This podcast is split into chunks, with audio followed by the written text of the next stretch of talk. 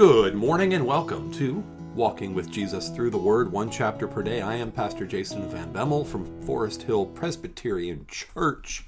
It's day 583 of our three year journey through the Word of God, and we come to Hebrews chapter 10. Got my mug full of coffee here. Drink coffee. Do stupid things faster with more energy. Hopefully, we'll do a not stupid thing, a very smart thing of spending time in God's Word with more energy. Let's pray and ask the Lord's help, though, because we need the Holy Spirit to be our teacher. Let's pray. Father in heaven, thank you for the gift of a new day and the gift of your word. It is a treasure and a blessing to us every day of our lives. Would you write your word on our hearts that we might be guided by your Spirit, that we might walk in the ways of truth for the glory of your name in our lives, we pray. In Jesus' name, amen. Hebrews chapter 10.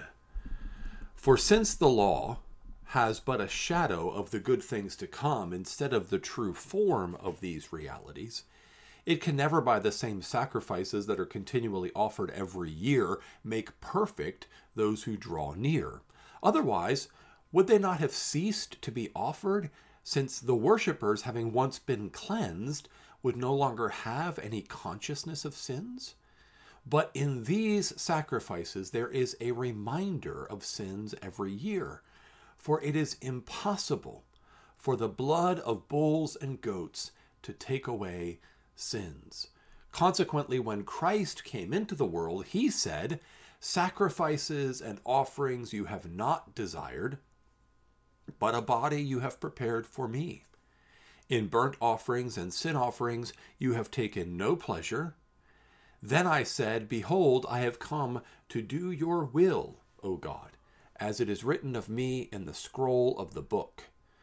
When he said the above, You have neither desired nor taken pleasure in sacrifices and offerings and burnt offerings and sin offerings, these are offered according to the law. Then he added, Behold, I have come to do your will. He does away with the first in order to establish the second. And by that will, we have been sanctified through the offering of the body of Jesus Christ once for all. And every priest stands daily at his service, offering repeatedly the same sacrifices, which can never take away sins. But when Christ had offered for all time a single sacrifice for sins, he sat down at the right hand of God, waiting from that time until his enemies should be made a footstool for his feet. For by a single offering he has perfected for all time those who are being sanctified. And the Holy Spirit also bears witness to us, for after saying, This is the covenant that I will make with them after those days, declares the Lord, I will put my laws on their hearts and write them on, my, on their minds. Then he adds, I will remember their sins no more. Where there is forgiveness of these, there is no longer any offering for sin. Therefore, brothers, since we have confidence to enter the holy places by the blood of Jesus, by the new and living way that he opened for us through the curtain, that is, through his flesh, and since we have a great priest over the house of God, let us draw near with a true heart, in full assurance of faith, with our hearts sprinkled clean from an evil conscience and our bodies washed with pure water. Let us hold fast the confession of our hope without wavering, for he who promised is faithful.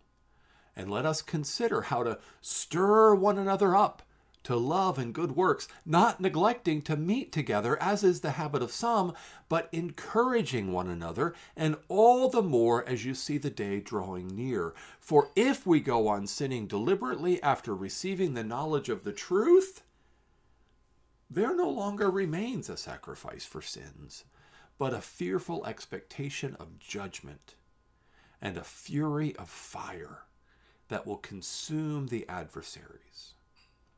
Anyone who has set aside the law of Moses dies without mercy on the evidence of two or three witnesses. How much more punishment do you think will be deserved by the one who has trampled underfoot the Son of God and has profaned the blood of the covenant by which he was sanctified and has outraged the Spirit of grace? For we know him who said, Vengeance is mine, I will repay. And again, the Lord will judge his people. It is a fearful thing to fall into the hands of the living God. But recall the former days when, after you were enlightened, you endured a hard struggle with sufferings, sometimes being publicly exposed to reproach and affliction, and sometimes being partners with those so treated. For you had compassion on those in prison and you joyfully accepted the plundering of your property, since you knew that you yourselves had a better possession and an abiding one. Therefore, do not throw away your confidence, which has a great reward. For you have need of endurance, so that when you have done the will of God, you may receive what is promised. For yet a little while, and the coming one will come and will not delay. But my righteous one shall live by faith, and if he shrinks back, my soul has no pleasure in him. But we are not of those who shrink back and are destroyed, but of those who have faith and preserve their souls. That is Hebrews chapter 10. It's a long chapter, and it is a very, very important chapter. In many ways, it is it is the climax. I think chapter 7 8 is kind of the centerpiece and chapter 10 is kind of the climax and chapter 11 is going to going to uh, spell this out even more but this is the argument that's been building for for several chapters here in the heart of hebrews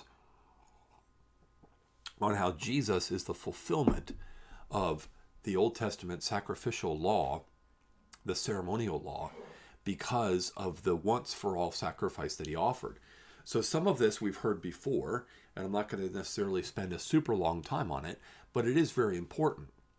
The earthly Mosaic law, the ceremonial law, the sacrificial law, the priesthood sacrifice system of the Mosaic law was a shadow.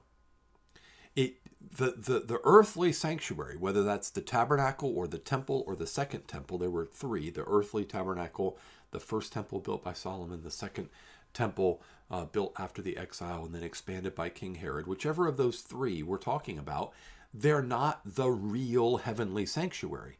They were made as a copy according to the pattern that was shown Moses on the mountain. They were a good, faithful copy. They were an instructional tool, right? But they're not the actual reality itself.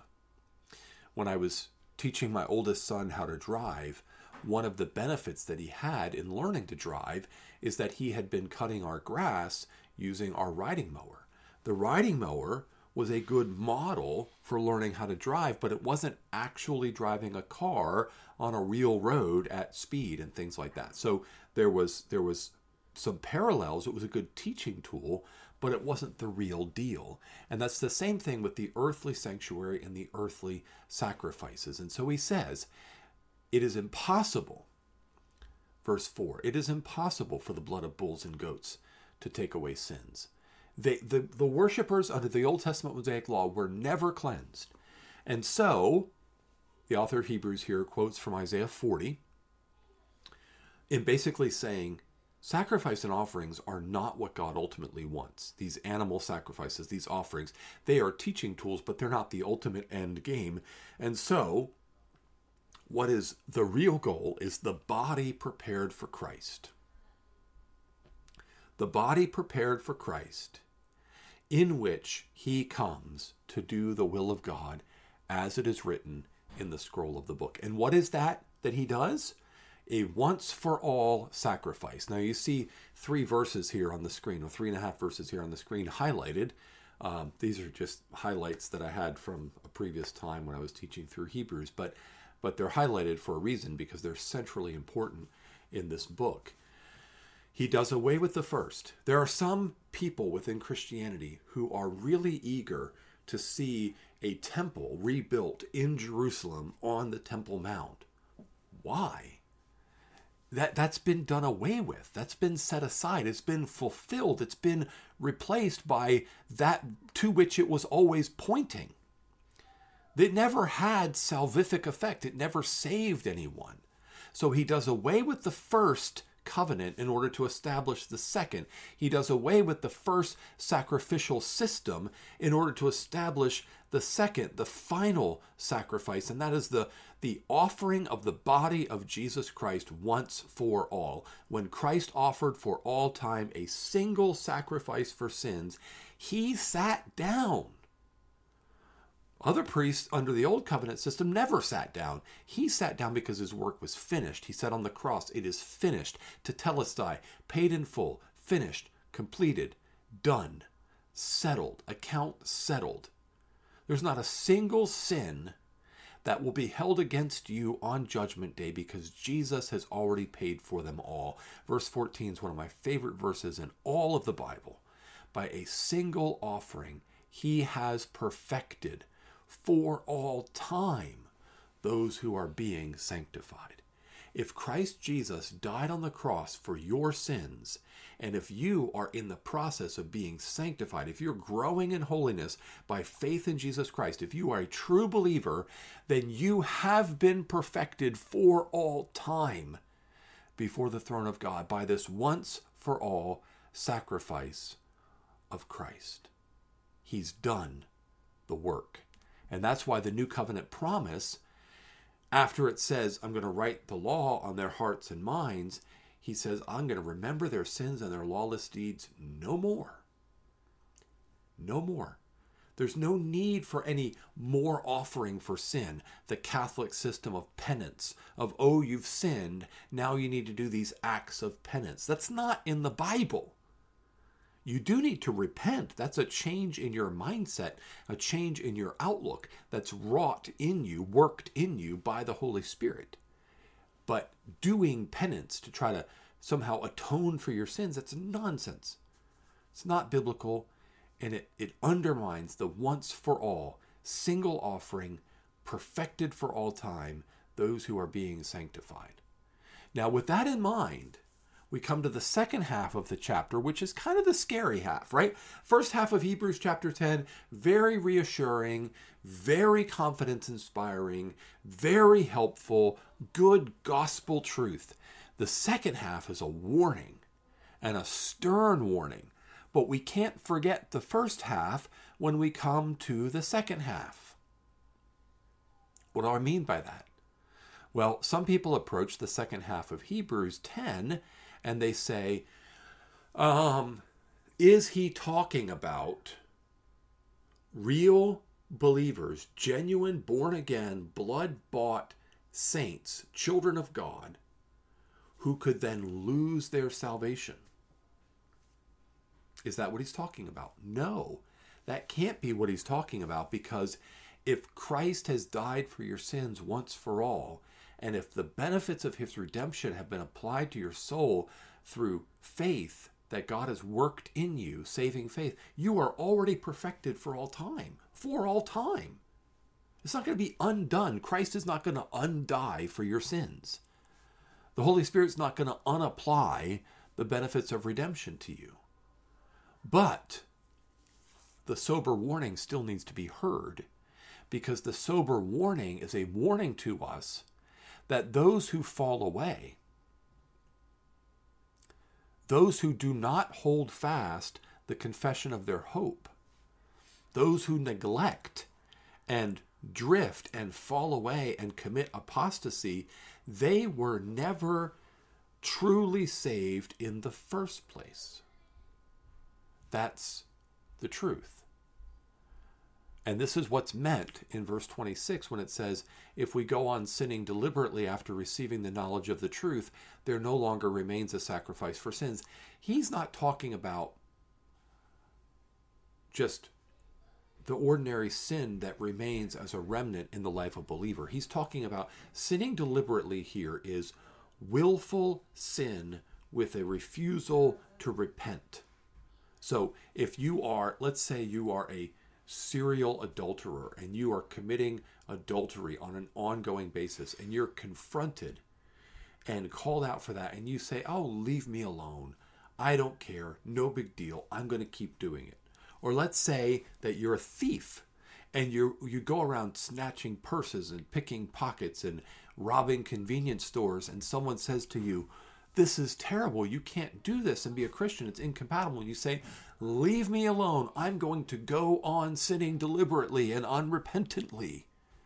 That is incompatible with a credible profession of faith. That is incompatible with someone who is being sanctified and thus is someone for whom Christ has died and perfected you for all time.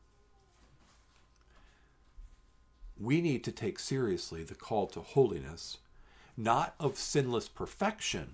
See, Christians usually fall into one ditch or the other the sort of perfectionistic ditch that says you can get to the point where you never ever sin at all, right? Or the licentious ditch, which says you can just keep on sinning deliberately and it doesn't really matter because Jesus paid it all and you're going to be good to go. Signed, sealed, delivered, it's done, right? Well, if it is signed, sealed, delivered, and done, then your heart will be changed.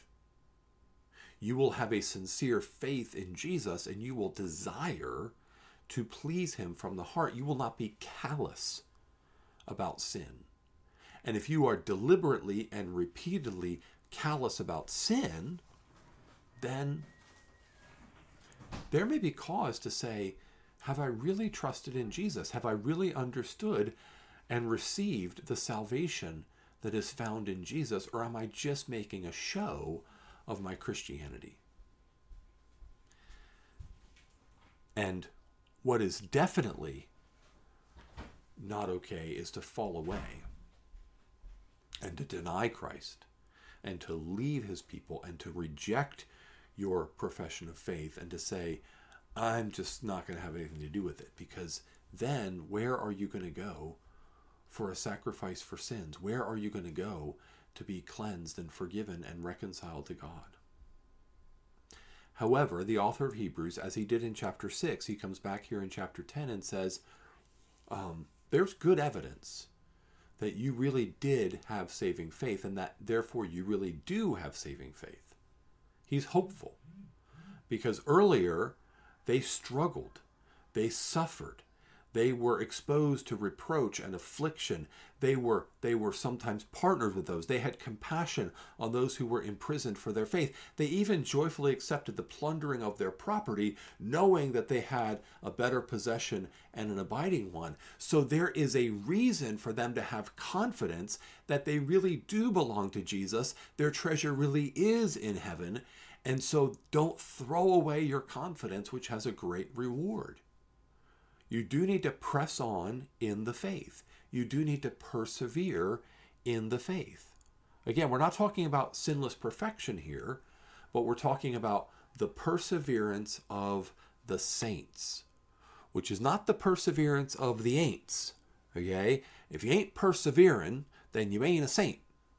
Because the saints persevere by the grace of God, kept in the confidence of saving faith which has been given by the grace of God.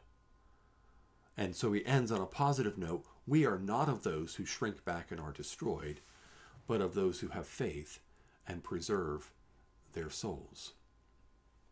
Those who belong to Jesus Christ, those whose sins have been forgiven, those whose hearts have been renewed, those who are raised with Christ and seated with him in the heavenly places, to use the language of Ephesians 2, will not be lost but they also will not fail to show fruit in their lives that is in keeping with the transformation they have received. Let's pray. Father, your grace alone, through Jesus Christ, our Savior alone, received by faith alone, is what saves us. Jesus is the one who has paid it all. It is finished.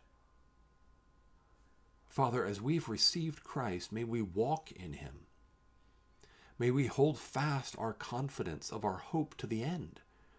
May we not be of those who shrink back, but of those who persevere and so show that we are saved. For we are yours. Thank you for the once for all sacrifice of your Son. We praise you in Jesus' name. Amen. Amen. That's Hebrews chapter 10. Thanks for joining me. Tomorrow we'll be back in Second Chronicles. Have a blessed day in the Lord.